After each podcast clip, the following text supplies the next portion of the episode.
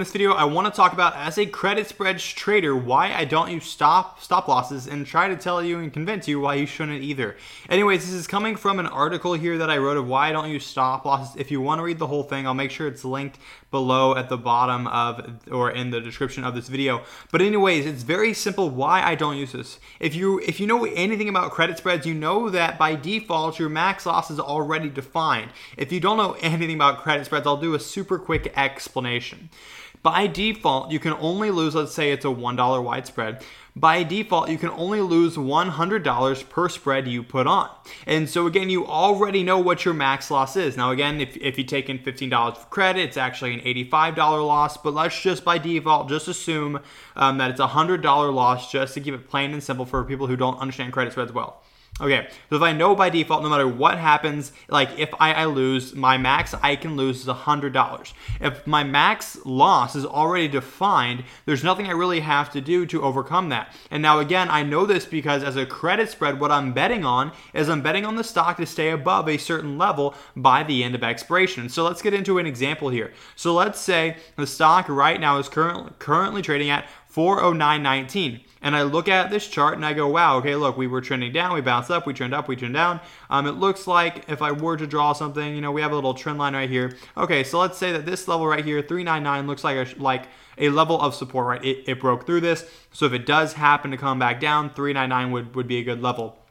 Okay, so let's just chart this out here. 399 would be the would be my level that I hope the stock stays above, and so that's where my put credit spread, making money to the upside, would be placed. So if I have my put credit spread right here, what I'm betting on is by the end of expiration, let's say, and I put this credit spread on for a week. Um, again, this is quite far out for a week. It'd be hard to collect that much money. This is just an example.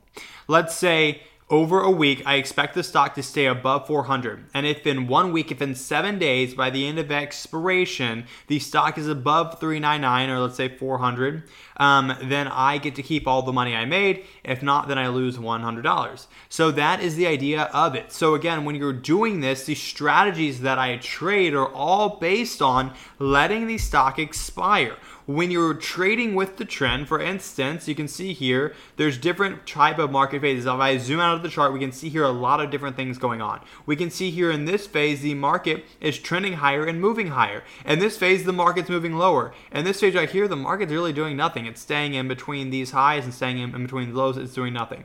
When you trade with the direction in your favor. Instance, trading put credit spreads in this market, trading call credit spreads in this market, make, making money to the to the downside, and then trading really far out put uh, put credit spreads in the middle then guess what? You just statistically have a 90% win rate.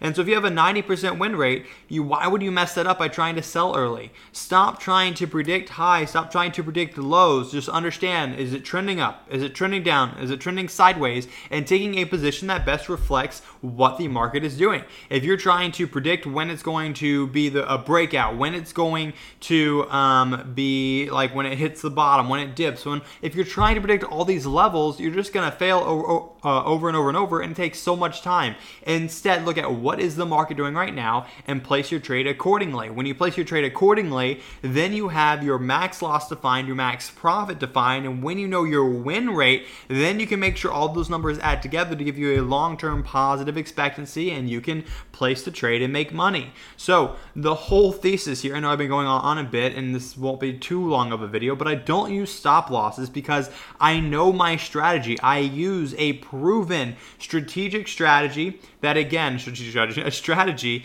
that has been back tested to work. It's proven since 2003 to work. And why? Well, because the theory behind it works. You're trading in the direction the market is currently going. And when you do that, you have a win rate of 90% plus, and even with a max loss of $100, you're going to long term make money. If you want to know what that expectancy is, it's your it's your win rate times the amount you win minus your loss rate times the amount you lose. And if you come out with a positive number, that's a long term positive expectancy, the larger the number, the better. And so, again, that's the, what we're doing here. And again, if I try to sell early, if I try to guess where I'm selling, if I try to whatever, I'm going to dramatically decrease my win rate. And I know that via statistics. I've tried to determine different types of ways to sell early, to sell at highs, to sell at whatever. And the win rate is never as good because it's just not how it's going in your favor. So remember, a credit spread trade is meant to be a set it and forget it strategy, especially the way we treat it. You wake up in the morning when the market opens, or you do it when the market's closed, whatever, but you set a trade order for a credit spread.